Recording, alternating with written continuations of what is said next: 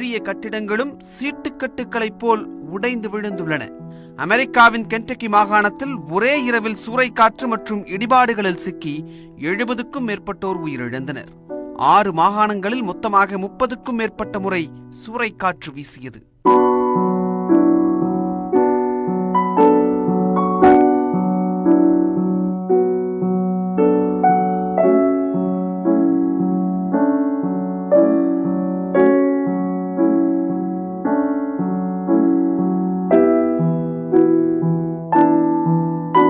Kentucky மாகாணத்தில் Mayfield என்ற இடத்தில் இயங்கி வந்த மெழுகுவர்த்தி தொழிற்சாலையை சூறைக்காற்று தாக்கியதில் ஏராளமான தொழிலாளர்கள் உயிரிழந்தனர். சூறாவளி தாக்கிய போது தொழிற்சாலையில் நூற்று பத்து தொழிலாளர்கள் பணியில் இருந்தனர். நாற்பது பேர் மீட்கப்பட்ட நிலையில் உயிரிழந்தோரின் எண்ணிக்கை அதிகரிக்கும் என்று அஞ்சப்படுகிறது. ஏராளமானோர் வீடுகளை இழந்து தவித்து வருகின்றனர். கட்டிடங்கள் சிதைந்தும் மின்கம்பங்கள் சாய்ந்தும் லட்சக்கணக்கானோர் ஒரே இரவில் அனைத்தையும் இழந்து அகதிகள் போல் மாறியிருக்கின்றனர். அர்கன்சாஸ் மாகாணத்தில் இருந்து கென்டக்கி வரை உள்ள இருநூற்றி ஐம்பது மைல் தொலைவுக்கான பகுதிகள் முற்றிலும் பாதிக்கப்பட்டுள்ளன. கென்டக்கி மாகாணத்தில் உள்ள அமேசான் நிறுவனத்தின் கிடங்கு சுக்கு நூறாக உடைந்திருக்கிறது. இதில் பணியில் இருந்த ஆறு தொழிலாளர்கள் உயிரிழந்தனர்.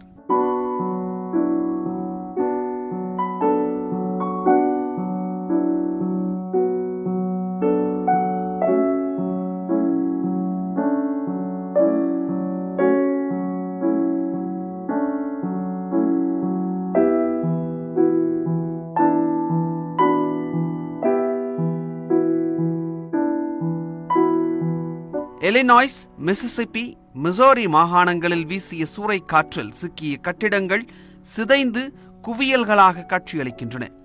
அமெரிக்க வரலாற்றிலேயே இது மிகப்பெரிய சூறாவளி என அதிபர் ஜோ பைடன் கூறியிருக்கிறார்.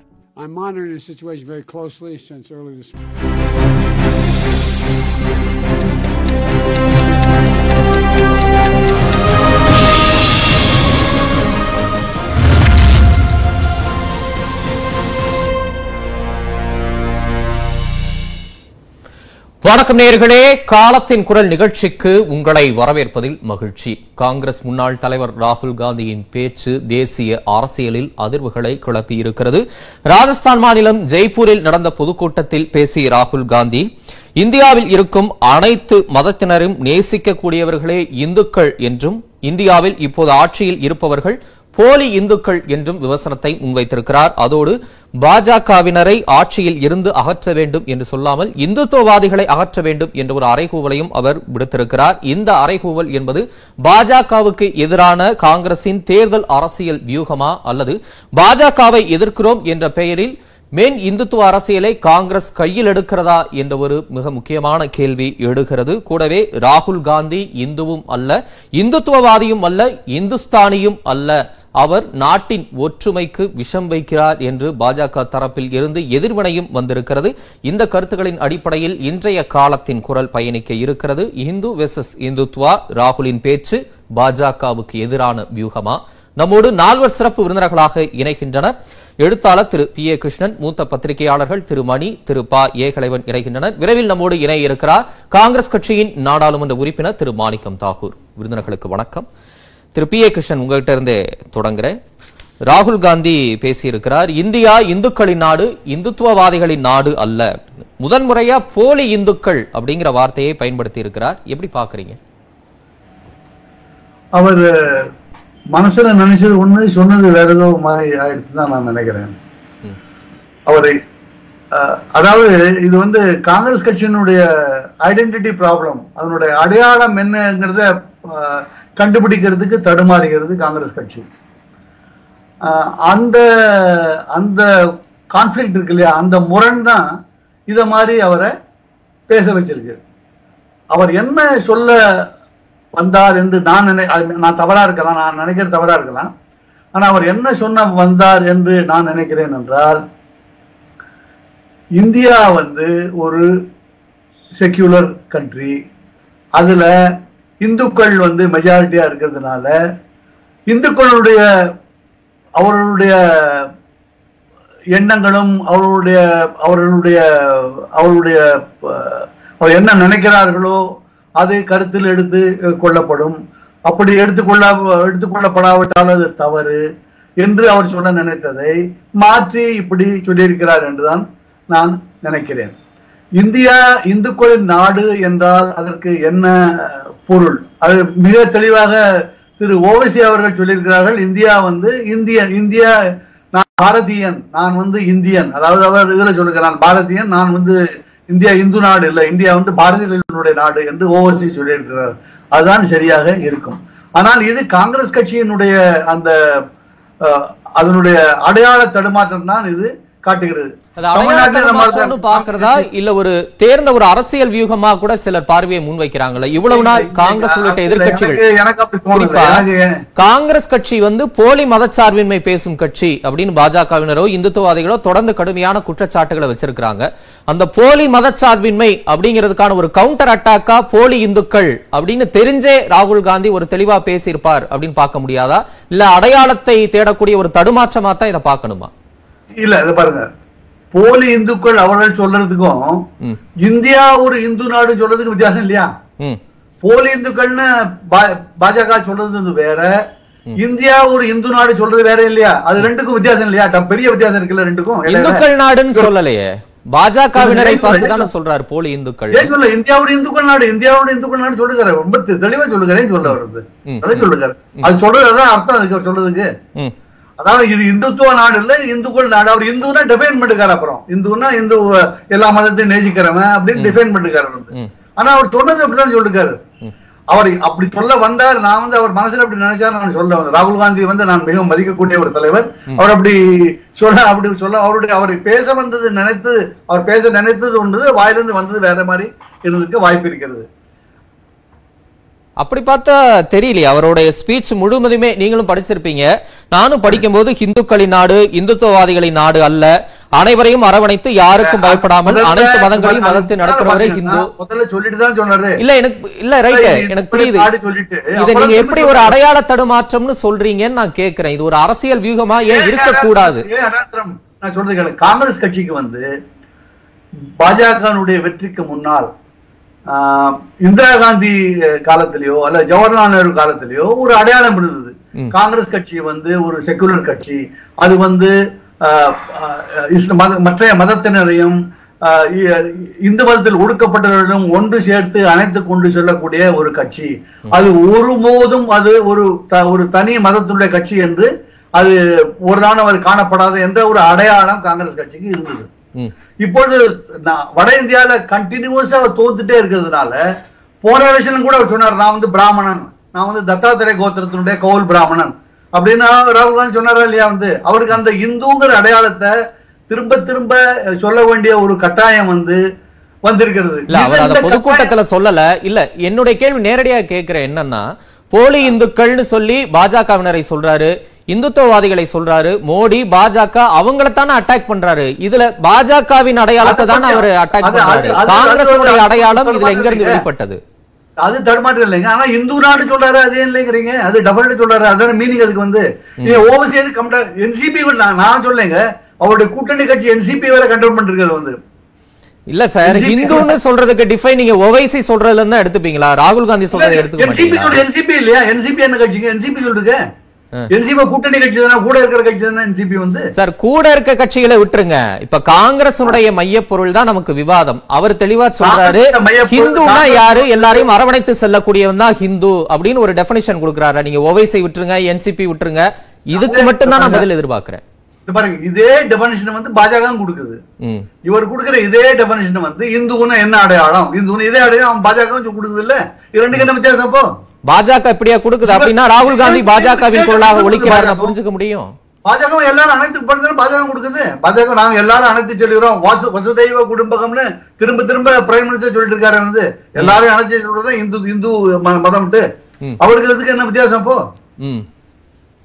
அதனால இது வந்து காங்கிரஸ் ஐடென்டிட்டி கிரைசிஸ். அந்த கிரைசிஸ் வந்து வட இந்தியாவில் இருக்கு, தமிழ்நாட்டில இருக்கு. தமிழ்நாட்டில அவங்க என்ன கட்சின்னு அவங்களுக்கு தெரியல, திராவிட கட்சியா அல்லது தேசிய கட்சியான்னு தெரியல. வட இந்தியாவில வந்து இந்து கட்சியா அல்லது தேசிய கட்சியான்னு தெரியல.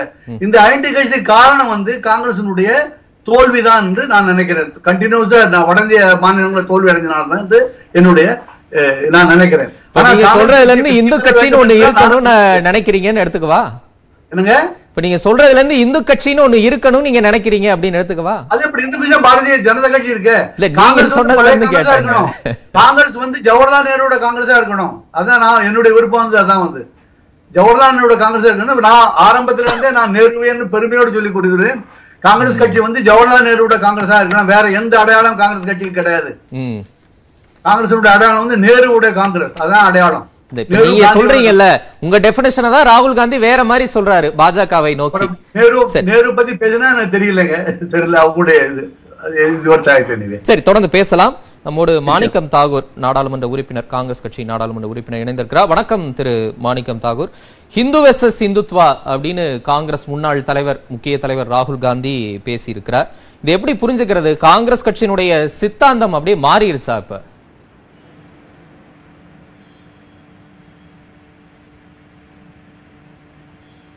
வணக்கம்.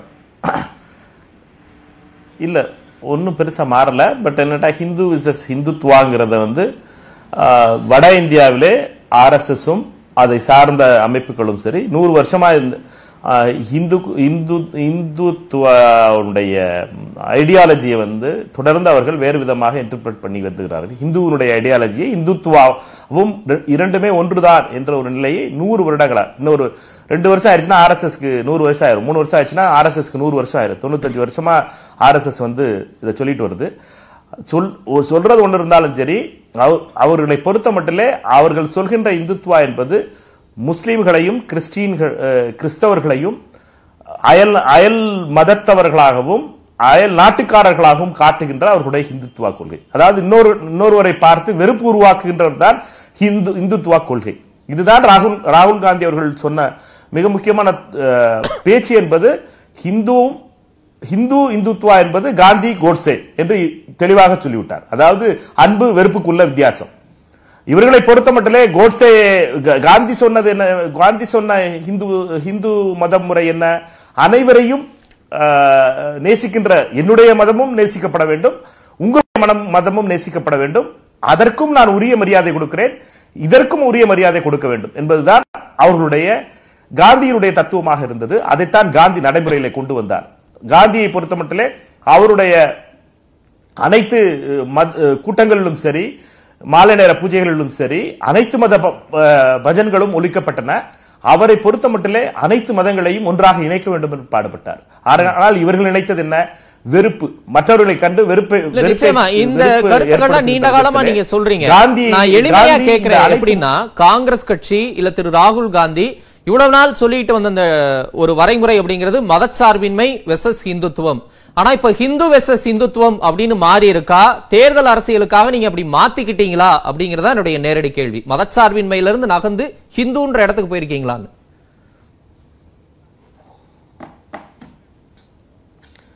இல்ல, ரெண்டு விஷயம். அதாவது என்னன்னா, மதச்சார்பை என்பதே ஒரு ஒரு மதச்சார்பு என்றால் என்ன? அரச அனைத்து மதங்களையும் மதிக்கின்றது தான் மதச்சார்பின்மை, அவ்வளவுதான். மதம் இல்லை என்பது சொல்வதல்ல என்ற மதச்சார்பின்மை. அனைத்து மதங்களையும் மதிக்க வேண்டும், அனைத்து மதங்களுக்கும் உரிய மரியாதை கொடுக்க வேண்டும், யாரையும் டிஸ்கிரிமினேட், அதாவது ஒதுக்குவதோ, ஒருவரை இந்த மதத்தை சார்ந்தவர் என்பதற்காக வெளியேற்றி வைப்பதோ, இன்னொரு மதத்தை கேவலமாக பேசுவதோ, இன்னொரு மதத்தை சார்ந்தவரை தாழ்மைப்படுத்தி பேசுவதையோ தடுப்பதுதான் செகுலரிசம். இந்து ஒரு உண்மையான ஹிந்து என்பவன் செகுலரிசமா தான் இருக்கிறான். இவர்களை பொறுத்த மட்டுமே நீங்கள் எப்பொழுதெல்லாம் ஹிந்துத்துவாயை சொல்கிறீர்களோ இவர்களுடனே இந்து எழுத்துவாங்க. இவர்களை பொறுத்த மட்டுமே நீங்கள் ஹிந்துத்துவா என்று சொன்னவுடன் இவர்கள் இழுப்பது என்னட்டா இந்துக்களுக்கு, இந்துக்களை கேவலமாக பேசுகிறார்கள் காங்கிரஸ்காரர்கள், இந்துக்கள் இந்து இந்து விரோதி இவர்கள், இந்துக்களை மட்டமாக பேசுகிறார்கள். அதுவும் என்னன்னா, இப்ப வாட்ஸ்அப் வேர்ல்டு யூனிவர்சிட்டி வந்ததுக்கு அப்புறம் இந்த வாட்ஸ்அப் யூனிவர்சிட்டியில என்னன்னா பொய்களை பரப்புவதிலே மிக, அதாவது மிக பலமாக ஆர்எஸ்எஸும் மற்றும் இந்த அரசாங்கங்களும் ஏழு ஆண்டுகளாக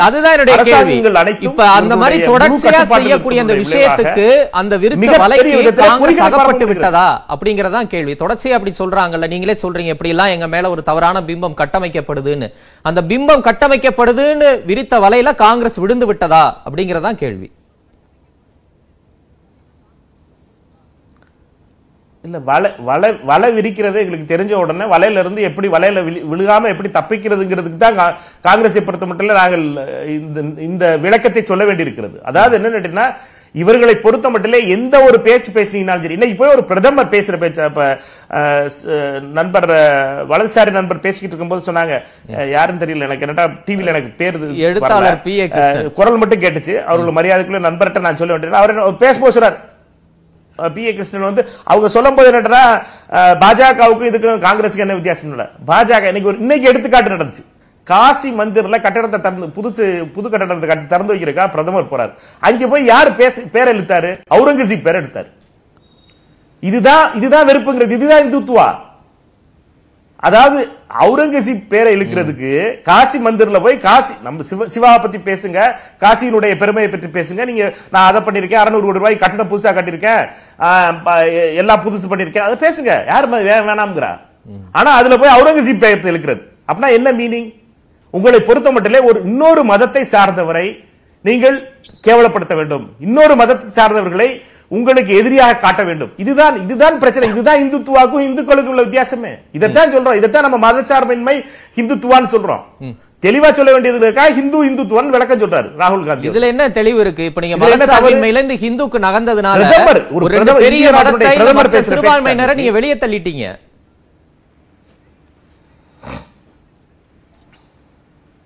இல்ல தள்ளல அவர், அதாவது அது நீங்களா நினைச்சுக்கிட்டு இருக்கலாம், ஆனா இவர்களை பொறுத்த மட்டிலே அனைவருக்கும் தெரியும், காங்கிரஸ் கட்சியை பொறுத்த மட்டிலே காந்தி அதாவது ரெண்டு விதமான மதச்சார்பின்மை பற்றி பேசுவார்கள். ஒன்று இடதுசாரி நண்பர்கள் சொல்கின்ற மதச்சார்பின்மை, அதாவது கோயிலுக்கு போகாத மதச்சார்பின்மை. காங்கிரஸ் கட்சியை பொறுத்த மட்டும் கோயிலுக்கு போறோமே, ராகுல் காந்தி கோயிலுக்கு போற, நான் கோயிலுக்கு போறேன், எல்லாரும் தான் கோயிலுக்கு போறோம், பிரியங்கா காந்தி அவர்கள் கோயிலுக்கு போறாங்க, சர்ச்சுக்கும் போறோம், மசூதிக்கும் போறோம், எல்லாத்துக்குமே நீங்க என்னடா நோம்பு கட்சி குடிக்கிறோம், எல்லா மதங்களையும் மதிக்கின்றோம். அதுதான் மதச்சார்பு வழிபாடு சார்ந்து பேசல. ஹிந்து வந்து இவர்கள் சொல்வதை போல ஒரே ஒரு கேள்விதான், உண்மையின் பாதையில் நடக்கும் இந்துக்களை ஆட்சியில் அமர்த்த வேண்டும் அப்படின்னு ராகுல் காந்தி பேசியிருக்கிறார். உண்மையின் பாதையில் நடக்கும் இந்துக்களை ஆட்சியில் அமர்த்த வேண்டும், இந்துக்களின் ராஜ்யம் நடக்க வேண்டும் அப்படின்னு தெளிவா பேசியிருக்கிறார். இதுக்கு என்ன பொருள்?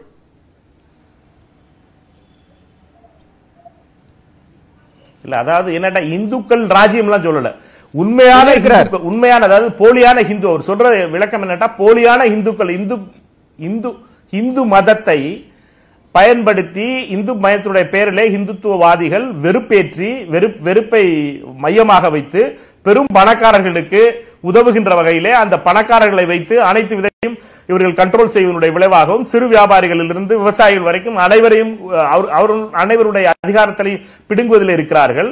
இவர்களை பொறுத்த மட்டும் இவர்களை அகற்ற வேண்டும், உண்மையான ஒரு இந்துக்களுடைய ஆட்சி வர வேண்டும் என்றுதான் அவர் சொன்னார். அவர் ஹிந்துங்கிறது அவர் சொல்ற டெபினிஷன் என்னன்னா மதசார்பை உள்ள இந்துக்கள். காந்தியை பொறுத்த வரைக்கும் காந்தி ஒரு இந்து, அதைத்தான் நான் ஹிந்து இந்துத்துவாங்கிற டிஃபரன்ஸ்க்கே அவர் சொல்ற எடுத்துக்காட்டுங்கிறது காந்தியும் கோட் செய்தான். காந்தியை பொறுத்த மட்டும் அனைத்து மதங்களையும் மதிக்கின்றவராக இருந்தார், அனைத்து வழிபாட்டத்தையும் அவரும் பின்பற்றுவராக இருந்தார், அவரும் அதை பாராட்டுகின்றவராக இருந்தார், போற்றுகின்றவராக இருந்தார். கோட்சையை பொறுத்த மட்டும் மற்ற மனங்களை கேவலமாக பேசுவதும் மற்ற மன மதத்துக்காரர்களை இரண்டாம் குடி மக்களாக பார்ப்பதுமாகத்தான் இருந்தது இந்த அரசு என்பது. இப்பொழுது ஆட்சியில் இருப்பவர்கள் மற்ற மதங்களை கேவலமாகவும் இரண்டாம் தர மக்களாகவும் அவர்களை எதிரிகளாக பெரும்பான்மையினருக்கு காட்டுகின்ற ஒரு நிலையிலே இருக்கிறார்கள்.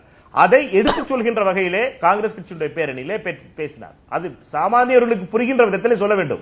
ஓகே, சொல்லலைன்னா அது புரியாதுல உங்களுக்கு. திருப்பி இந்துத்துவ திருப்பி கிளப்பி விடுறாங்க. காங்கிரஸ் கட்சியை பொறுத்த வரைக்கும் இந்துக்களுடைய எதிர்கட்சி. ஓகே, ஒரே ஒரு செகண்ட் கொடுங்க ப்ளீஸ், சுருக்கமா. அதாவது என்ன வலதுசாரி சொன்னா ரொம்ப சிரிப்பு வருது. வந்து ஜவஹர்லால் நேரு வலதுசாரினா நானும் வலதுசாரி தான். வந்து நான் வந்து இல்ல அப்பவே நான் சொல்லிட்டேன், எடுத்தாளன்னு சொல்லிட்டேன், நான் வலதுசாரின்னு சொல்லல. Very good, thank you. Right right தொடர்ந்து பேசலாம். திரு ஏ கலைவன், இப்ப இந்தியாவில இந்துத்துவ ராஜ்யம் நடக்கிறது அப்படின்னு பாஜகவை மறைமுகமா திரு ராகுல் காந்தி பேசியிருக்கிறார். பொதுவா பாரதிய ஜனதா கட்சி மோடி அரசை விமர்சிக்கக்கூடிய, பொருளாதார ரீதியா என்ன பின்னடைவு ஏற்பட்டிருக்கு, திட்டங்கள் சார்ந்து அதிகமா விமர்சனங்களை எடுத்து வைக்கக்கூடிய ராகுல் காந்தி இப்ப ஒரு சித்தாந்தம் சார்ந்து ஒரு போலி இந்துக்கள் அப்படிங்கிற ஒரு விமர்சனத்தை முன் வச்சிருக்கிறார். அப்ப ராகுல் காந்தியினுடைய விமர்சனம் இன்னும் கூர்மையடைகிறதா நாம பாக்கணுமா, இல்ல எப்படி புரிஞ்சுக்கிறது? இல்ல, மிக சரியான ஒரு நகர்வா தான் நான் அதை பாக்குறேன். என்னன்னா, சமீப காலமாக பாத்தீங்கன்னா இந்து இந்துத்துவா என்பது குறிப்பிட்ட இதுக்குள்ள எல்லைக்குள்ளார வந்து போயிட்டு அதன் மீது அதை தவிர்த்து மற்ற எல்லோரையும் வந்துட்டு தனிமைப்படுத்தக்கூடிய ஒரு போக்கு வந்து இந்தியாவுக்குள்ள அதிகமாயிட்டு இருக்குது. இப்ப நீங்க ஒரு விஷயத்த பார்க்கணும், நீங்க தேர்தல் நடக்க தொடங்கி இருக்குது. அங்கெல்லாம் வந்துட்டு சமீப காலமாக இந்துத்துவா எந்த ஒரு விஷயம் எடுத்தாலும் இந்துத்துவாவுக்கு எதிராக, இந்துக்களுக்கு எதிராக, இந்துக்களுக்கு சாதகமாக, இந்துக்களுக்கு ஆதரவாக, நாங்கள் இந்துக்களின் பக்கம் நிற்கிறோம். இது வந்து பாரதிய ஜனதா கட்சி பெரும் முழக்கமாக கடந்த காலங்களில் இருந்து வந்திருக்கிறது. இப்ப கூட நீங்க சொல்ற மாதிரி இந்த பொருளாதார விஷயத்திலயோ, பொருளாதார சரிவை பத்தியோ, இந்த கொரோனாவுக்கு வீழ்ச்சியிலிருந்து வீண்டு எழுந்து வர்றதை பத்தியோ அப்படியான விஷயங்கள் இல்லை. அந்த காசி விஸ்வநாதர் கோயில் அந்த இடத்துல அந்த கூட்டம், அதுக்கான இது ஆர்கனைஸ், இதெல்லாம் நீங்க பாக்குறப்ப மதத்தின் பெயரால் கூட்டி மதத்தின் பெயரால் நகர்த்தக்கூடிய அரசியலை பாரதிய ஜனதா கட்சி முன்னெடுக்கிறது. இப்ப அத அதனுடைய விஷத்தை விஷத்தால் தான் முறிக்க வேண்டும் அப்படின்னு ஒரு பழமொழி சொல்லுவாங்க. அந்த மாதிரி இப்போ இந்துக்கள் அப்படின்றப்ப அந்த இந்துக்களுடைய பேர்ல நீங்க எல்லாரையும் ஒன்னா கூட்டிக்கிட்டு மத்தவங்களை வெறுப்பா பார்க்கக்கூடிய ஒரு அரசியல் இருக்கக்கூடாதுன்றப்ப இங்க காந்தியை முன்ன கையில எடுக்கிறாரு ராகுல் காந்தி. காந்தியை விட வந்து இந்துக்கள் மீது பற்று கொண்ட ஒரு, அந்த மதத்தின் மீது பற்று கொண்ட ஒரு தலைவர் நீங்க பார்த்திருக்க முடியாது. ஆனா அவர் வந்து ஈஸ்வர அல்லா தேரே ராம் அப்படின்ற அந்த முழக்கத்தை தான் வச்சிருந்தார். கடைசியா அவர் இறக்கும் போது சொல்றப்ப வந்து ஹரே ராம் அப்படின்றது தான் அவர் சொல்லிட்டு இறக்குறதுதான் நம்ம படிச்சுட்டு இருக்கோம். காந்தியினுடைய மெய்காப்பாளர்கள் முகமது அலி சகோதரர்கள் தான் இறுதி வரை அவருடைய மெய்காப்பாளர் இஸ்லாமியர்கள் தான் வச்சுட்டு இருந்தார் காந்தி. இது வரலாறு சொல்லுது. இந்த மண்ணினுடைய நீங்க இந்துக்கள் பேசக்கூடிய இந்த அரசியலே வந்துட்டு தன்னுடைய இளம் வயதுல வந்துட்டு கேட்காத செவிகள் கேட்கட்டும்னு சொல்லிட்டு வந்து பார்லிமெண்ட் சட்டமன்றத்தில் வந்து வெடிகுண்டை வீசின பகத்சிங்கினுடைய அந்த குரல் இருக்குது இல்ல, அது இந்திய தேசத்தை தாண்டி பிரிட்டிஷ் ஏகாதிபத்தியத்தினுடைய காதுகளையும் செவிட்டு காதுகளையும் கேட்க சொல்லாது அந்த பகத்சிங், அந்த பகத்சிங்குடைய அந்த செயல், அவர் தூக்குல தொங்கிய அந்த தியாகம், அது எல்லாம் சேர்ந்து அப்ப நீங்க எப்படி எடுத்துக்கிறீங்க? அந்த சிங்குகளை நீங்க என்னவா பாக்குறீங்க? அப்ப அவர்களுக்கு உண்டான இடம் என்ன? சுதந்திர போராட்டத்தினுடைய தியாகிகள் டெல்லியில இருக்குது, நினைவு அந்த தூண் இருக்குது. நீங்க அதுல இருக்கிற அந்த தியாகிகளுடைய பெயர் பட்டியலாம் பாத்தீங்கன்னாக்கா இஸ்லாமியர்களுடைய எண்ணிக்கை அதிகம். அந்த தியாகத்தை நீங்க எப்படி பாக்குறீங்க? இப்ப அந்த இஸ்லாமியர்களுடைய அந்த தியாகம் பெருமளவில் அன்னைக்கு இல்லாம இருந்திருந்தால் ஒரு வேலை பகத்சிங்குடைய அந்த செவிட்டு காதுகள் கேட்க வேண்டும் என்பதற்காக அவர் எடுத்த அந்த போராட்டம், அது ஒரு பெரிய நாடு முழுக்க ஒரு அதிக வலை வந்தது, அச்சப்பட்டது பிரிட்டிஷ் கவர்மெண்ட். இந்த அரசியல் எல்லாம் இல்லாமல் பெருந்தனிக்கு இந்த இந்து இந்த அரசியலை நீங்க எடுத்திருக்க முடியாது. நிச்சயமா அதுதான் இப்ப இருக்கக்கூடிய நிகழ்காலத்துல பாஜக ஒரு ஒரு நேரடியான இந்துத்துவ அரசியலை கையில் எடுக்கிறது, காங்கிரஸ் கட்சி ஒரு மென் இந்துத்துவ அரசியலை கையில் எடுக்கிறது. காங்கிரஸ் கட்சி அதை நோக்கி தான் போகுதா? அடையாள தடுமாற்றம் இருக்கு காங்கிரஸ் கட்சிகிட்ட கூட சொல்றாங்க. அப்படித்தான் இருக்குதானே காங்கிரஸின் நிலைமை? இல்ல இல்ல இதுல வந்து ஒண்ணுமே பெரிய விஷயம் இல்ல. காங்கிரஸும் ஒரு இந்துத்துவ கட்சி தான். என்ன ஒண்ணு, இவர்கள் மிதவாதி, பாரதிய ஜனதா கட்சி வந்து தீவிரவாதின்னு வேணா பேர் வச்சுக்கலாம். அப்ப பாபரி மசூதி இடிக்கப்பட்டிருந்த காலகட்டத்துல அதுக்கான அனுமதி எப்படி, இதெல்லாம் திட்டம் வந்து அன்னைக்கு இருந்த தலைமை அமைச்சருக்கு தெரியாதா? நாடு முழுக்க ஒரு ஆர்கனைஸ் நடந்துட்டு இருக்குன்னு தன்னுடைய உளவுத்துறை மூலம் தெரியாதா? பேசுறதுன்னா எவ்வளவு வேணாலும் பேசலாம். இன்னைக்கு இருக்கக்கூடிய சூழ்நிலை என்பது இந்துக்களுடைய பெயரில் நடக்கக்கூடிய ஒரு ஆட்சி, மோசமாக மற்ற சமூகத்தவர்களை பின்னுக்கு தள்ளிவிட்டு அல்லது மற்ற சமூக சமூகத்தவர்களுக்கு இந்த மண்ணில் இடமில்லை என்பதாக ஒரு அரசியல் அரசியல் வந்து நடந்துகிட்டே இருக்கிறது. இப்ப அது வந்து ஒரு அரசியலுக்கு தேவைப்படுது. இங்க தமிழ்நாட்டை எடுத்துக்கிட்டீங்கன்னாக்க திராவிடர்கள் இந்துக்களுக்கு எதிரான இந்துக்களுக்கு எதிரான இந்து விரோத கட்சி சொல்லிக்கிட்டே இருக்கிறார். அவருடைய போக்கை உடைப்பதற்காக இப்போது முதலமைச்சராக இருக்கக்கூடிய ஸ்டாலின் அவர்கள் தேர்தலுக்கு முன்பு நாங்களும் இந்துக்கள் தான், தொண்ணூத்தி தொண்ணூறு சதவீதம் இந்துக்கள் எங்கள் கட்சியில் இருக்கிறார்கள் அப்படின்ற ஒரு ஆயுதத்தை கையில எடுத்தாங்க. அதே நிலையை தான் வந்து ராகுல் காந்தி அங்க கையில் எடுத்துக்கிறார். இந்துத்துவ அரசியல் தான் வளர்ந்துகிட்டே இருக்கு, காங்கிரஸ் கட்சி அந்த பாதையில பயணிக்க ஆரம்பிச்சிருச்சுன்னு சொல்றீங்க.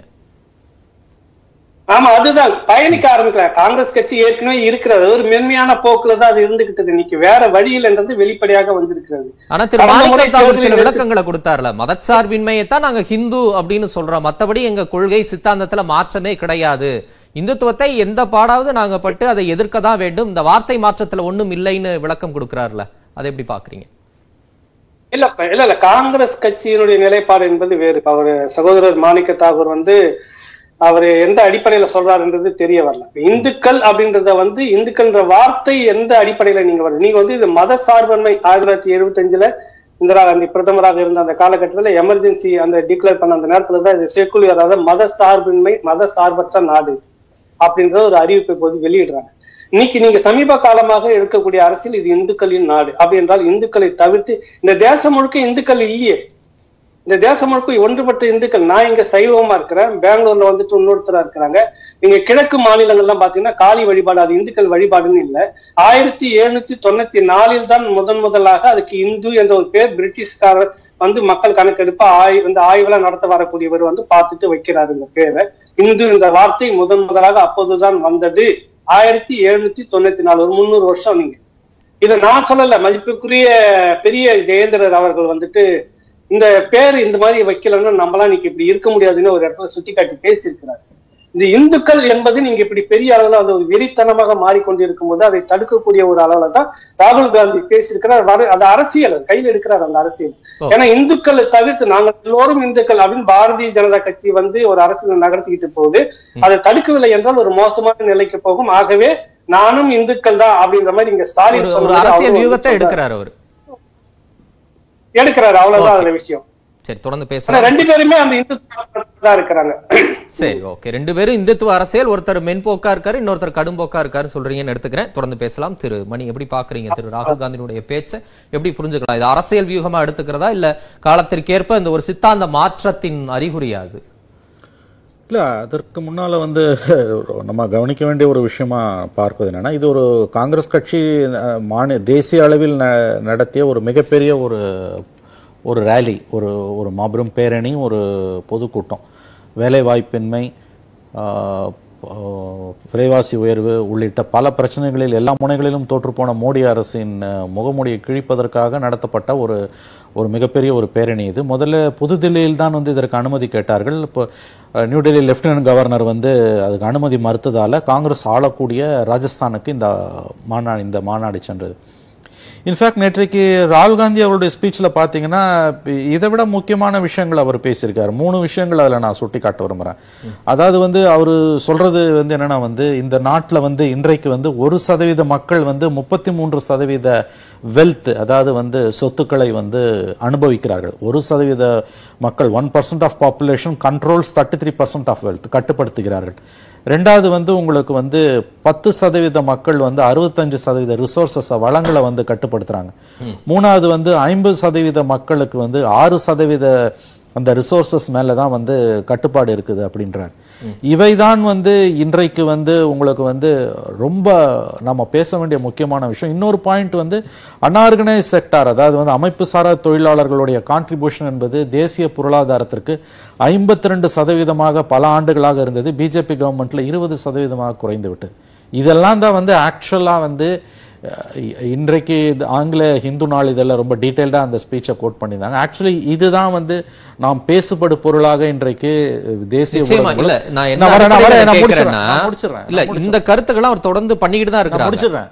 அதாவது இந்த இஷ்யூஸ் வந்து நமக்கு வந்து ரொம்ப மேஜராக இன்னைக்கு வந்திருக்கணும். அதுவும் கொரோனா காலத்தில் வந்து கடந்த ஒன்னே முக்கால் ஆண்டுகளில் வந்து மோடி அரசு என்னெல்லாம் பண்ணிட்டு இருக்கு, அதனுடைய விளைவுகளை நம்ம எப்படி பாரதூரமான விளைவுகளை அனுபவித்துக் கொண்டிருக்கிறோம் என்பதை பற்றி சிறிதளவு புரிதலும் அறிவும் உள்ளவர்களுக்கும் கூட வந்து நாம் பேச வேண்டிய விஷயங்களாக இருப்பது இதுதான் என்பது இன்றைக்கு மாறிப்போய் வேறு வழியில் நம்ம வந்து இந்த ஹிந்து இந்துத்துவான்ற ஐடியாலஜியை பற்றி அந்த இஷ்யூஸை பற்றி பேச இல்லாமல் இல்லை இல்லை என்னன்னு சொல்லிடுறேன். இப்போ நம்ம காங்கிரஸ் கட்சி இந்த திட்டங்களை எதிர்ப்பு, இந்த பெட்ரோல் டீசல் விலை உயர்வு, வேலைவாய்ப்பின் கொரோனா கால தாக்கத்தை எல்லாம் தொடர்ந்து பண்ணிக்கிட்டு பேசிக்கிட்டே இருக்கிறாங்க. ஆனா இப்ப ஹிந்து அப்படின்னு ஒரு முன்முடிகிறது வந்து இதுவரைக்கும் இல்லாம ரொம்ப அழுத்தம் திருத்தமா இந்த கூட்டத்துல வந்திருக்கிறதுனால ஒரு புதுசா தெரியுது. இது ஒரு தேர்தல் வியூகம், எல்லாருமே ஊபி களத்தை எதிர்நோக்கி இருக்கிறதுனால ஒரு தேர்தல் வியூகமா இது இருக்குமோ அப்படிங்கிற அடிப்படையில தான் இது விவாத பொருள்.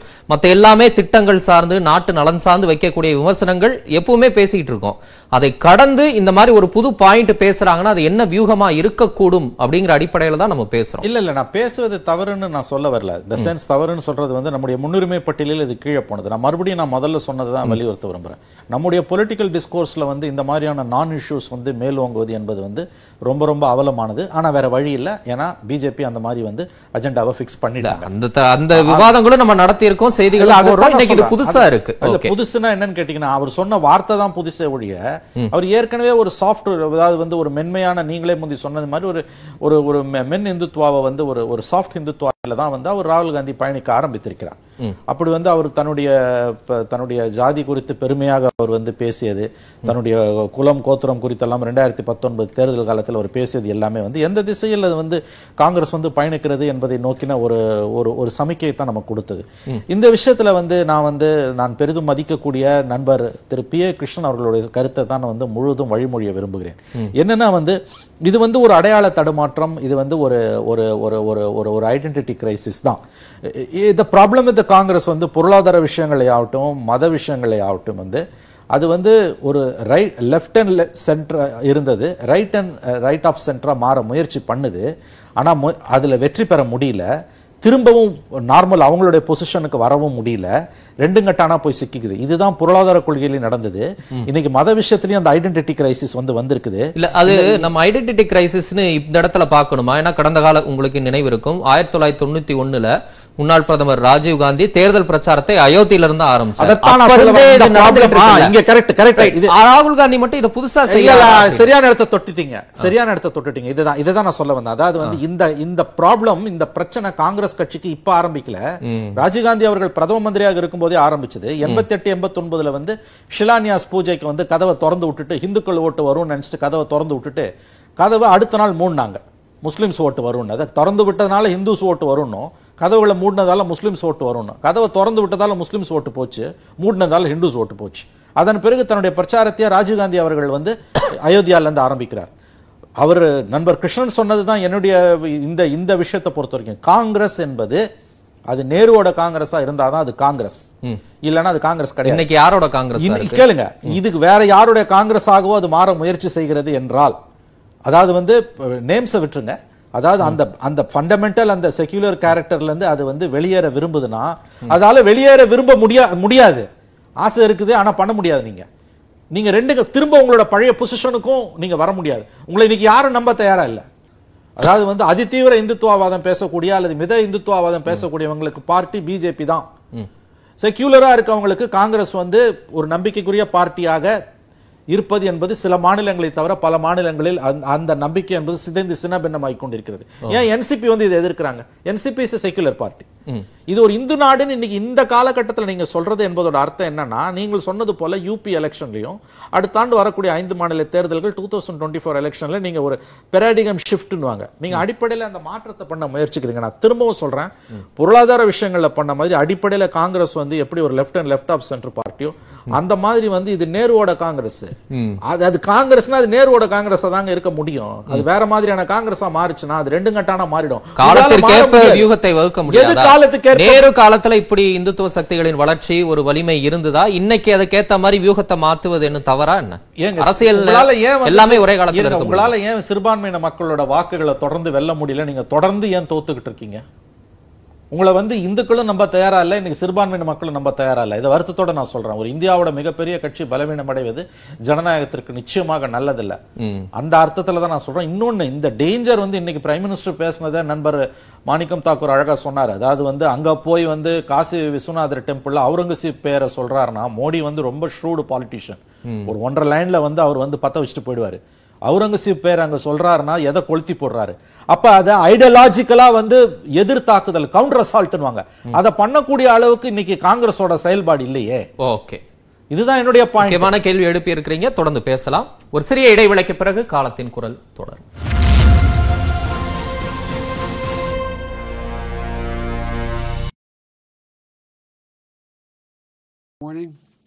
This is likely to be one of the largest tornado outbreaks in our history.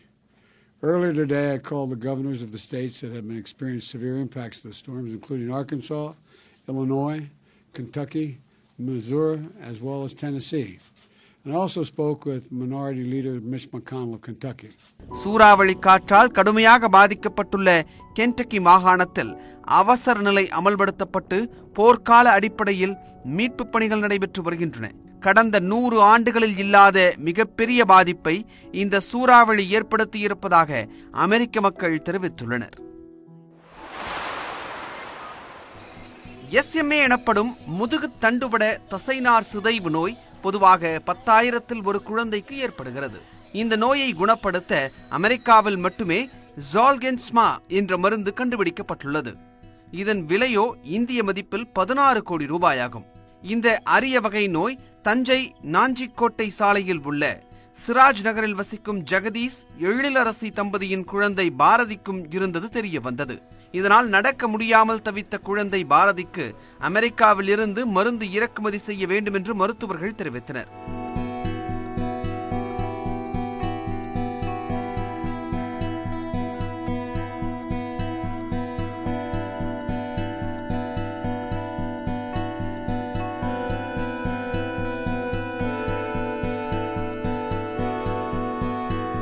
இதனை இத்தனை பெரிய தொகையை திரட்ட முடியாமல் தவித்து போய் நின்ற தம்பதிக்கு உதவி தேவை என ஊடகங்கள் மற்றும் சமூக வலைதளங்களில் செய்திகள் வெளியிடப்பட்டன. இதனை கண்ட பொதுமக்கள் முன்வந்து தங்களால் என்ற நிதியை இந்த தம்பதிக்கு அனுப்பி வைத்தனர். சின்னஞ்சிறு பிஞ்சு குழந்தைக்கு உதவி தேவை என்பதை அறிந்த தாயுள்ளம் படைத்த மக்கள் தொன்னூறு நாட்களிலேயே பதினாறு கோடி ரூபாய் நிதியை வழங்கினர். மருந்துக்கு தேவையான நிதி கிடைத்த நிலையில் அமெரிக்காவில் இருந்து மருந்தும் பெங்களூருவிற்கு இறக்குமதி செய்யப்பட்டு தனியார் மருத்துவமனையில் வைத்து சிறுமிக்கு ஞாயிற்றுக்கிழமை செலுத்தப்பட்டது. தொடர்ந்து சிறுமி தொன்னூறு நாட்கள் மருத்துவ கண்காணிப்பில் இருப்பார் என்று மருத்துவர்கள் தெரிவித்துள்ளனர்.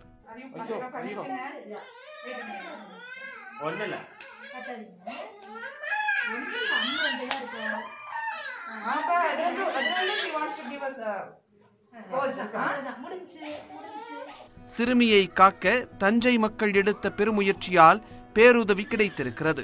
இந்த தொண்ணூறு நாள் பயணங்கிறது வந்து கொஞ்சம் கொஞ்சமாக வலுவூட்டப்பட்டது. முக்கியமாக சமூக ஊடகங்கள்லாம் சொல்லணும்.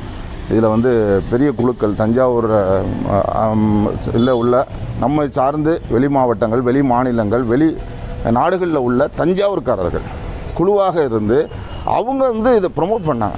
இதை உதவி செய்யுங்க, உதவி செய்யுங்க அப்படின்னு தொடர்ச்சியாக பண்ணாங்க. அதே மாதிரி திரைத்துறையினர் திரையினரும் பண்ணாங்க. இன்னும் பல்வேறு அரசியல் அமைப்புகளையும் செய்தாங்க. நிறைய பேர் செய்தாங்க. ஆக்கப்பூர்வமான வகையில் சமூக வலைதளங்களை பயன்படுத்தினால் எதையும் சாதிக்க முடியும் என்பதற்கு எடுத்துக்காட்டாக அமைந்துள்ளது இந்த சம்பவம். நியூஸ் எய்ட்டின் தமிழ்நாடு செய்திகளுக்காக தஞ்சையிலிருந்து செய்தியாளர் குருநாதன்.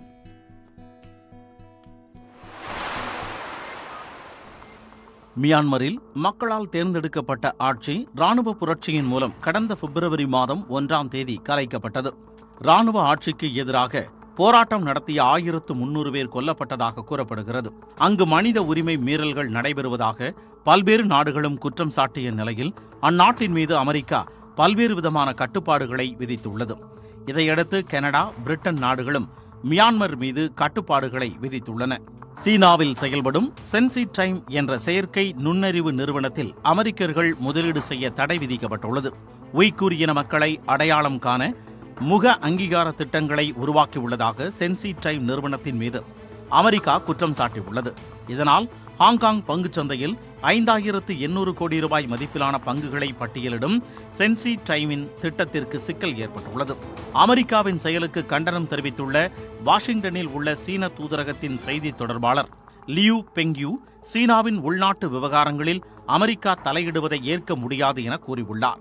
சர்வதேச உறவுகளை நிர்வகிக்கும் அடிப்படை விதிகளை அமெரிக்கா மீறுவதாகவும் இச்செயல் அமெரிக்க சீன உறவில் கடும் பாதிப்பை ஏற்படுத்தும் என்றும் லியூ பெங்யூ எச்சரித்துள்ளார். சீனாவின் சின்ஜியாங் மாகாணத்தில் பத்து லட்சத்திற்கும் அதிகமான உய்கூர் இன மக்களும் மற்ற இஸ்லாமிய சிறுபான்மையினரும் கைது செய்யப்பட்டுள்ளதாக ஐக்கிய நாடுகள் சபையும் குற்றம் சாட்டியுள்ளது. அங்கு இன அழிப்பு நடைபெறுவதாக அமெரிக்காவும் சில மனித உரிமை குழுக்களும் குற்றம்.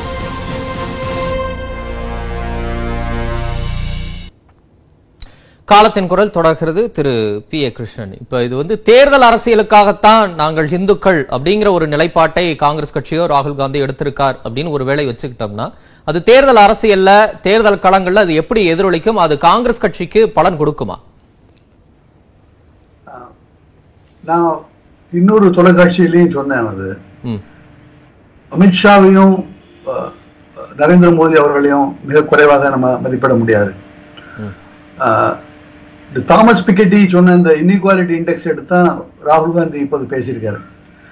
ஆனா அதை அதை முழுது அதை மாத்திரம் எடுத்துக்கொண்டு பேசியிருந்தால் மிக மிக சிறப்பாக இருந்திருக்கும். இது இந்து என்ற இந்த ஒரு அந்த ஒன்றை நுழைச்சதுனால இந்த இந்த ப்ராப்ளம் வந்திருக்கு. இன்னொன்று வந்து இப்போ ரீசெண்டாக ஒரு கிறிஸ்டபர் ஜஃபர்லூனோ ஜஃபர்லூனோ ஒரு பிரெஞ்சு அறிஞர் வந்து மோதிஸ் இந்தியான்னு ஒரு புது புத்தகம் ஒன்று இருக்காரு. அவரோட இன்டர்வல் என்ன சொல்றாருன்னா, இரண்டாயிரத்தி இருபத்தி நாலுக்குள்ள Modi is going to take another இன்னொரு வடிவத்தை அவர் எடுக்க போறார் அப்படின்னு சொல்றாரு. அது என்ன வடிவம் இருக்குன்னா, அது it will be a it will be a plebeian image. பிளெபியன்கிற என்ன சொல்றோம்னா, ஏழை மக்களுக்கு ஏழை பங்காளனாக ஒரு வடிவத்தை அவர் எடுக்க போகிறார் என்று அவர் சொல்கிறார். எப்படி சொல்றாங்க? எதிராகத்தான் என்னங்க ஏழை பங்காளன் அப்படின்னு சொல்வதற்கு ஏதாவது அடிப்படை காரணங்கள் அடிப்படை காரணம் அதான் சொல்றேன். அந்த அதாவது அடிப்படை காரணம் என்னன்னா, இப்போ இந்திரா காந்தி நீங்க யோசிச்சு பாருங்க, இந்திரா காந்தி டயத்துல வந்து இந்தியாவுடைய பொருளாதாரம் வந்து கொஞ்சம் கொஞ்சம் கொஞ்சம் கொஞ்சம் கொஞ்சமா வந்து முதல்ல மேல போச்சு, அப்புறம் கொஞ்சம் கொஞ்சமா குறைஞ்சிட்டு வந்தது. அது வர வர வர வர வந்து அவருடைய இந்திரா காந்தியுடைய ஏழை ஏழைகள் மக்களுடைய ஒரு ஒரு மெசேஜாங்கிற அந்த மெசேஜ் இருக்கு பாருங்க, அந்த மெசேஜ் வந்து பொதுமக்களிடம் என்னைக்குமே இருந்தது. உண்மை வேற மாதிரி இருந்தாலும் பொதுமக்களிடம் அது எப்போதுமே இருந்தது. இதே மாதிரி திரு மோடி அவர்களும் ஏழைகளுக்கு நான் உதவி செய்கிறேன் என்று ஒன்று ஒன்றிரண்டு ஒரு ஒன்றிரண்டு நடவடிக்கைகளை எடுத்து ஏழை பங்காளன வரக்கூடிய ஒரு வாய்ப்பு இருக்கிறதுன்னு அவர் சொல்ல நான் சொல்ல அவர் சொன்னது.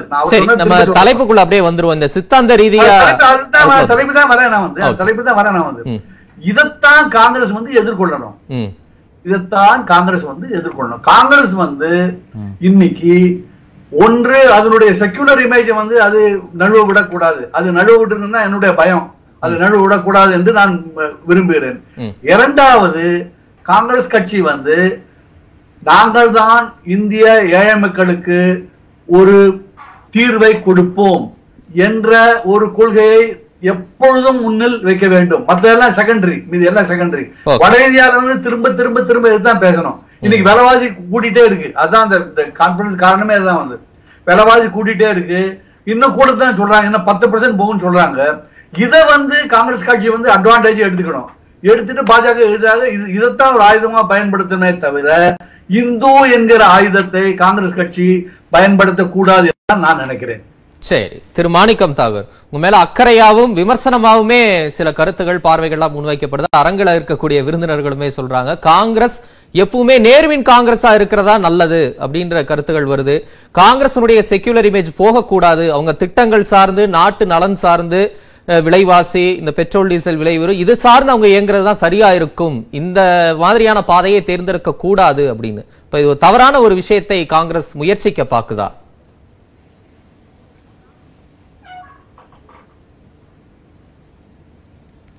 இல்லை, முதல்ல நான் கொஞ்சம் லேட்டாக வந்து சேர்ந்ததுனால நான் வந்து பெரியவர் கிருஷ்ணன் அவர்களை வந்து டிவியில் தெரியாததுனால நான் வாய்ஸை வச்ச வலதுசாரின்னு சொல்லிட்டு அதுக்கு நான் வருத்தம் தெரிவிச்சுக்கிறேன். அவருடைய அது என்னை பொறுத்த வரைக்கும் அது என்னுடைய தவறு. இப்போ கேள்விக்கு வந்துடுவோம். ரெண்டு மூணு விஷயங்கள் சொன்னாங்க. சகோதரர் மணி அவர்களை வந்து ரொம்ப தெளிவாக சொல்லும்போது பேச்சு ராகுல் காந்தி அவருடைய பேச்சினுடைய நேரங்களை விஷயங்களை பற்றி சொன்னார்கள். அதில் ரொம்ப முக்கியமானது அஞ்சு நிமிஷம் பேசின பேச்சு இந்த மதவாதம், இந்துத்வா, ஹிந்து, இந்த இந்த அஞ்சு நிமிஷம் அவரோட பேச்சில் அஞ்சு நிமிஷம் இருக்கும். அது பதினெட்டு நிமிஷம் விலைவாசியை பற்றி பேசியிருப்பார். ஏழு நிமிஷம் சைனா மற்ற மற்ற எப்படி வந்து மற்ற விஷயங்களை பற்றி பார்லிமெண்ட் எல்லாத்தையும் பற்றி பேசியிருப்பார். இதுதான் அவருடைய பேச்சு. ஆனால் அஞ்சு விஷயம் அஞ்சு நிமிஷம் பேசினது தான் ஹெட்லைன். அஞ்சு நிமிஷம் பேசினது தான் விவாத பொருளா இருக்கு. ஏன்னு கேட்டீங்கன்னா அதனுடைய நீங்க சொன்ன நீங்க சொன்ன விளக்கம் தான். என்னடா மதசார்பண்ணையா இருந்த காங்கிரஸ் கட்சி வந்து திடீர்னு இப்ப இந்து கட்சியா மாறுது. காங்கிரஸ் கட்சி காந்தி கட்சி. காந்தி இது வந்து காந்தி மகாத்மா காந்தி தான் காங்கிரசுடைய அடையாளம். மகா அதுக்கு அடுத்து தான் நேரு, அதுக்கு அடுத்து தான் இந்திரா காந்தி, அதுக்கடுத்து ராஜீவ் காந்தி, சோனியா காந்தி, ராகுல் காந்தி. நாங்க அந்த என்ன என்ன ஓட்டத்தினுடைய வெளிப்பாடு தான் காங்கிரஸ் கட்சி. காங்கிரஸ் கட்சியை பொறுத்த மட்டும் எந்த நேரத்திலும் இந்தியா என்பது அனைத்து மதத்தில் சார்ந்தவர்களும் அனைவரும் அதாவது அனைவருக்கும் உரிய மரியாதை கொடுக்க வேண்டும் என்பதில் எந்த ஒரு சிறு அளவும் சந்தேகம் இருந்தாலும் காங்கிரஸ் கட்சியில் இருக்க வேண்டியதில்லை. காங்கிரஸ் விட்டுட்டு வேற கட்சிக்கு போயிடும். அதுல ரொம்ப தெளிவா காங்கிரஸ் கட்சியை பொறுத்தவரை discrimination, zero discrimination towards religious religion as well as language as well as race அப்படிங்கிறதுல மட்டும் ரொம்ப தெளிவா இருக்கும். காங்கிரஸ் கட்சியை பொறுத்தவரை எந்த ஒரு மொழியாக இருந்தாலும் சரி டிஸ்கிரிமினேஷன் இருக்கக்கூடாது. எந்த ஒரு மதமா இருந்தாலும் சரி டிஸ்கிரிமினேஷன் இருக்கக்கூடாது. இதுல காங்கிரஸ் கட்சி இந்த தத்துவத்திலே ரொம்ப தெளிவாக இருக்கிறது காங்கிரஸ் கட்சி. அதனால பெரியவர் கிருஷ்ணன் அவர்கள் சொல்வது போலவோ அல்லது சகோதரர் மணி அவர்கள் சொல்வதை போலோ இது நேரு காங்கிரஸோ அல்லது மற்றவர்களுடைய காங்கிரஸோங்கிறத விட இது காந்தி காங்கிரஸ், அதுல ரொம்ப தெளிவாக இருக்கிறோம். ரெண்டாவது நீங்க சொல்லும் போது என்னட்டுன்னா காங்கிரஸ் கட்சியை பொறுத்த மட்டும் சித்தாந்தத்திலே மாற்றம் வந்திருக்கிறதா அப்படின்னு ஒரு கேள்வி ரொம்ப இதான கேள்வியா இருந்துச்சு. சித்தாந்தத்திலே காங்கிரஸ் கட்சிக்கு எந்த மாற்றமும் இல்லை. ஆனால் காங்கிரஸ் கட்சி ஒவ்வொரு மாநிலத்திலும் வேறு வேறு விதமாக அரசியல் செய்ய வேண்டிய நிலையிலே இருக்கிறோம் இப்பொழுது. எங்களை பொறுத்த மட்டும் ஆர்எஸ்எஸ் பாதிப்பு வட இந்தியாவிலும் மேற்கு இந்தியாவிலும் மிக பலமாக அவர்கள் இந்திய துணைக்கண்டத்திலே மிக முக்கியமான மாற்றத்தை கொண்டு வந்து விட்டார்கள். அதாவது வெறுப்பு வெறுப்பு என்பது மத ரீதியான வெறுப்பை விதைத்து விட்டார்கள். அதாவது கல்வியிலும் சரி பத்திரிகைகள் துறையிலும் சரி வட மற்றும் மேற்கு இந்தியாவிலே மிகப்பெரிய அளவிலே அவர்கள் பெனிட்ரேட் ஆனதுடைய விளைவாக எந்த ஒரு விஷயத்தை சொல்வதாக இருந்தாலும் இன்னைக்கு இந்த சிபிஎஸ்இ கேள்வி ஒரு பிரச்சனையாக வந்தது. இதில் கூட பார்த்தீங்கன்னா பெண்களை தாழ்மையாக காட்டுவதும் ஆண்கள் குடும்பத்தினுடைய தலைவர்களாக காட்டுவதும் இது வந்து இது இந்துத்துவ கொள்கையினுடைய ஆர்எஸ்எஸ் சித்தாந்தம்.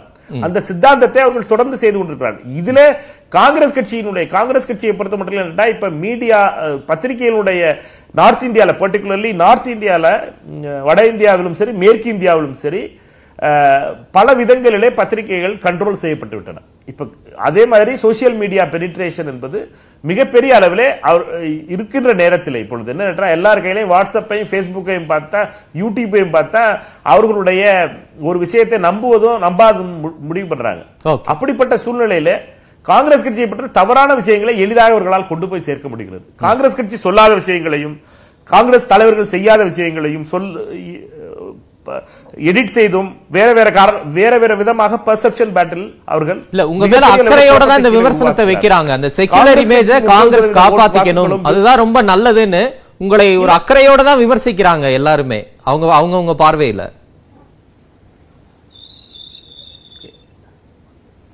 இல்ல அதைத்தான் நான் மதிக்கிறேன். அவருடைய விமர்சனங்களையும் அவருடைய எண்ணங்களையும் மதிக்கிறேன். மதிக்காம இல்ல நான் சொல்ல நான் மதிக்கிறோம். காங்கிரஸ் கட்சியை பொறுத்த மட்டும் அவர்களுக்கு உறுதி சொல்ல விரும்புகிறோம்.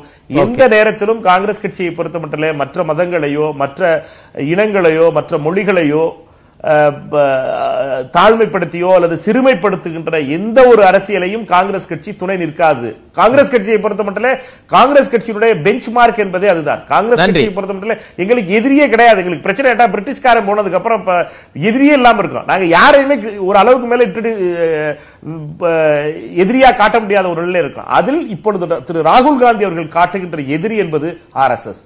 ராகுல் காந்தி அவர்கள் காட்டுகின்ற எதிரி என்பது இந்துத்துவா கொள்கையை கொண்ட வீர் சாவர்கர் மற்றும் கோட்சேயை போன்றவர்கள். அவர் இந்த அரசியல் எதிரிகளை காட்டுகின்ற அடையாளம் காட்டுகின்ற ஒரு நேரமாக இதை பார்க்கிறோம். பார்க்கலாம் ஒரு சிறிய இடைவேளைக்கு பிறகு காலத்தின் குரல் தொடரும்.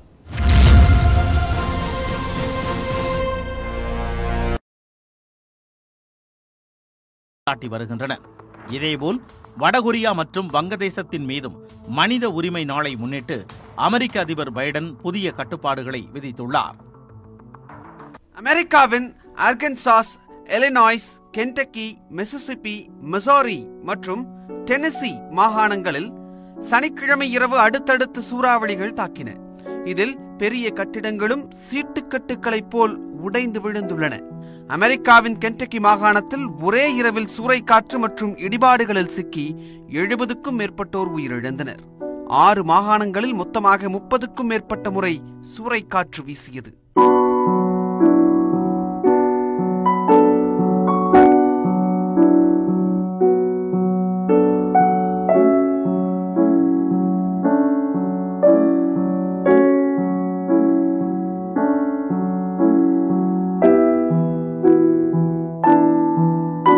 கென்டக்கி மாகாணத்தில் மேஃபீல்ட் என்ற இடத்தில் இயங்கி வந்த மெழுகுவர்த்தி தொழிற்சாலையை சூறைக்காற்று தாக்கியதில் ஏராளமான தொழிலாளர்கள் உயிரிழந்தனர்.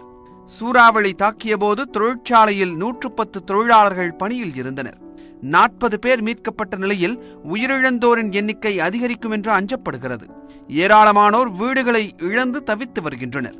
கட்டிடங்கள் சிதைந்தும் மின்கம்பங்கள் சாய்ந்தும் லட்சக்கணக்கானோர் ஒரே இரவில் அனைத்தையும் இழந்து அகதிகள் போல் மாறியிருக்கின்றனர். ஆர்கன்சாஸ் மாகாணத்தில் இருந்து கென்டக்கி வரை உள்ள இருநூற்றி ஐம்பது மைல் தொலைவுக்கான பகுதிகள் முற்றிலும் பாதிக்கப்பட்டுள்ளன. கென்டக்கி மாகாணத்தில் உள்ள அமேசான் நிறுவனத்தின் கிடங்கு சுக்கு நூறாக உடைந்திருக்கிறது. இதில் பணியில் இருந்த ஆறு தொழிலாளர்கள் உயிரிழந்தனர்.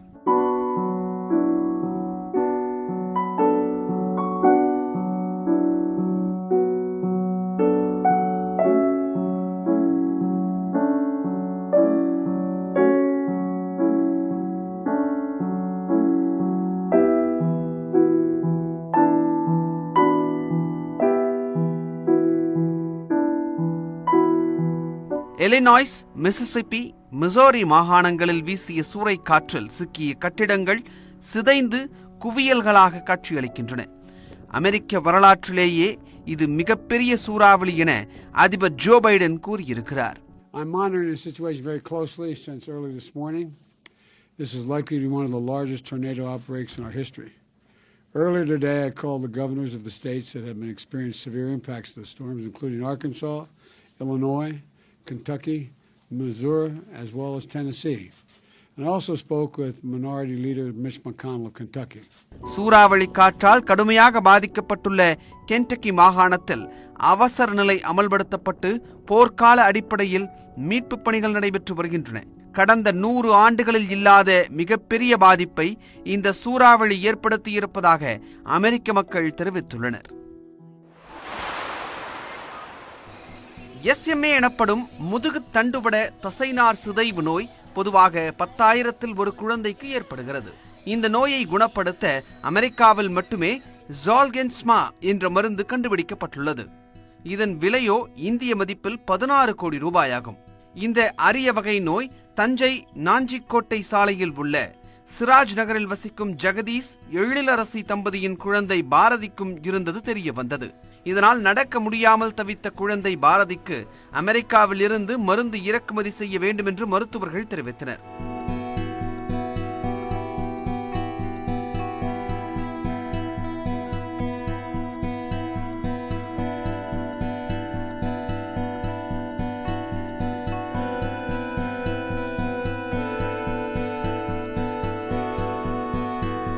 இதனை இத்தனை பெரிய தொகையை திரட்ட முடியாமல் தவித்து போய் நின்ற தம்பதிக்கு உதவி தேவை என ஊடக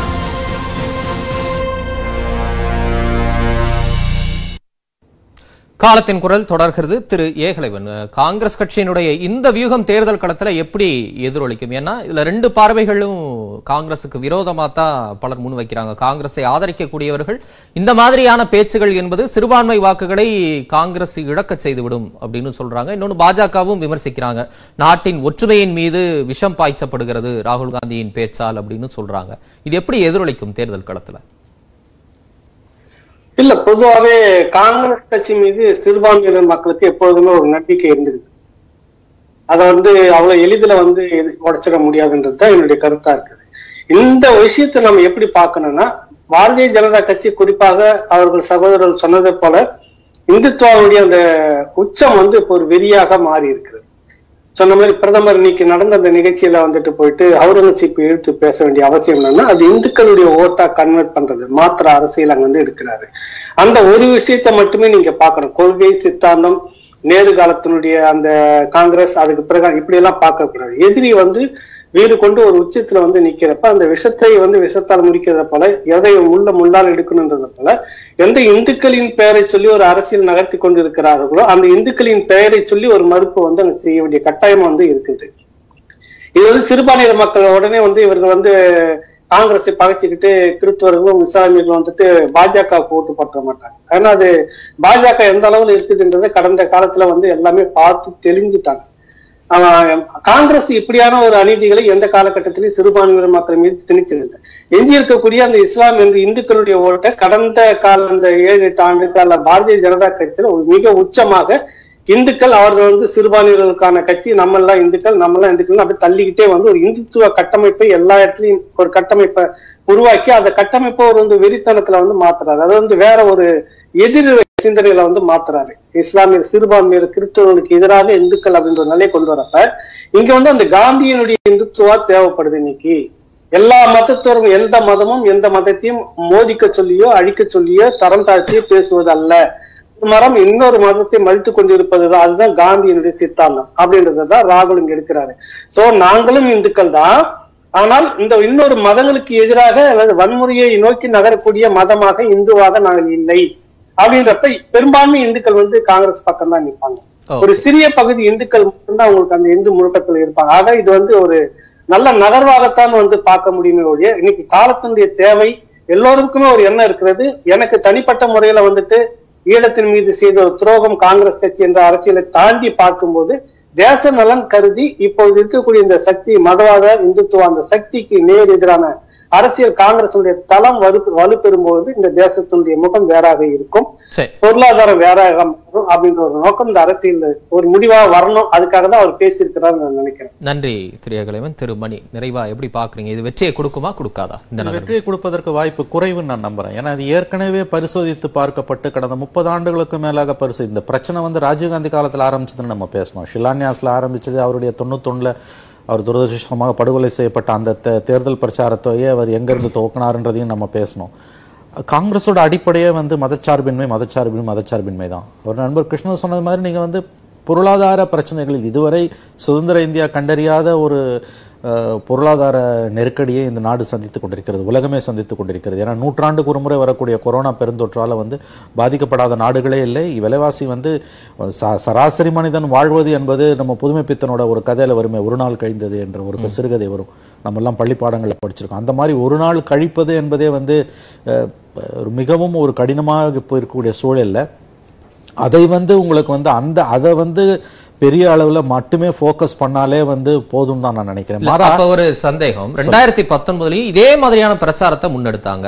பண மதிப்பிழப்பாக இருக்கட்டும், ஜிஎஸ்டி விவகாரமாகட்டும், நாட்டினுடைய பொருளாதாரம் பின்தங்கிக்கிட்டே இருக்கு, வேலை வாய்ப்பின்மை அதிகமாயிருக்குன்னு இப்போ நீங்கள் சொல்லக்கூடிய எல்லா பிரச்சாரத்தையும் காங்கிரஸ் கட்சி முன்னெடுத்தாங்க.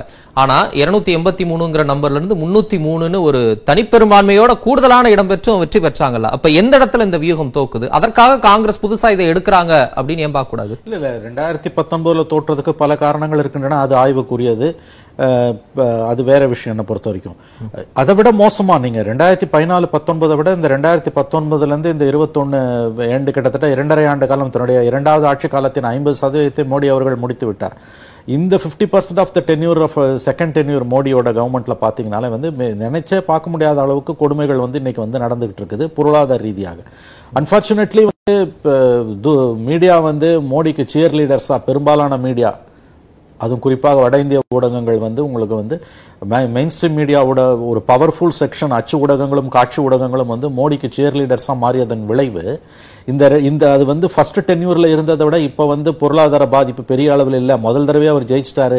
இப்போ நீங்கள் சொன்னது போல் பணமதிப்பு டிமானிட்டைசேஷன் ஜிஎஸ்டி போன்ற விஷயங்களே தப்பிப்பிழைத்த ஒரு அரசு இந்த முறையும் தப்பிப்பிழைத்து விடும் என்ற ஒரு தோற்றத்தை ஏற்படுத்துகிறது.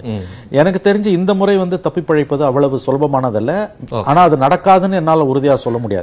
இந்த இடத்துல தான் வந்து அவர் கிருஷ்ணன் சொன்னதுதான் வந்து ஹென்ரி ஜஃபர்லட்டோட அந்த புக்கு வந்து ரொம்ப முக்கியமானது.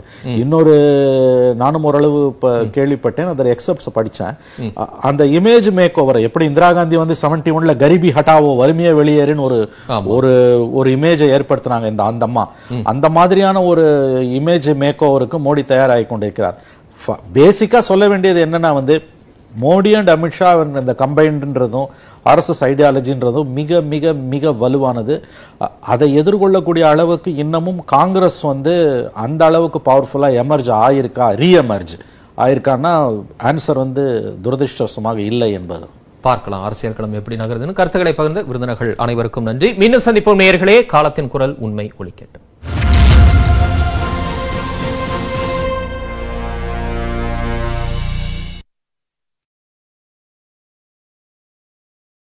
மற்றும் சமூக வலைதளங்களில் செய்திகள் வெளியிடப்பட்டன.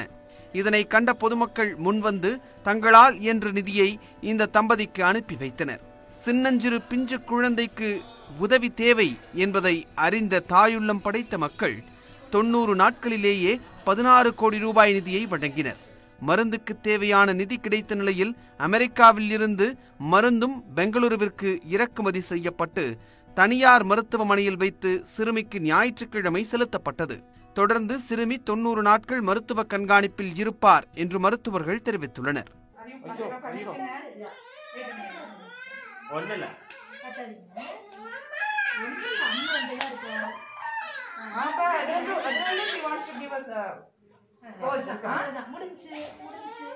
சிறுமியை காக்க தஞ்சை மக்கள் எடுத்த பெருமுயற்சியால் பேருதவி கிடைத்திருக்கிறது. இந்த தொண்ணூறு நாள் பயணங்கிறது வந்து கொஞ்சம் கொஞ்சமாக வலுவூட்டப்பட்டது. முக்கிய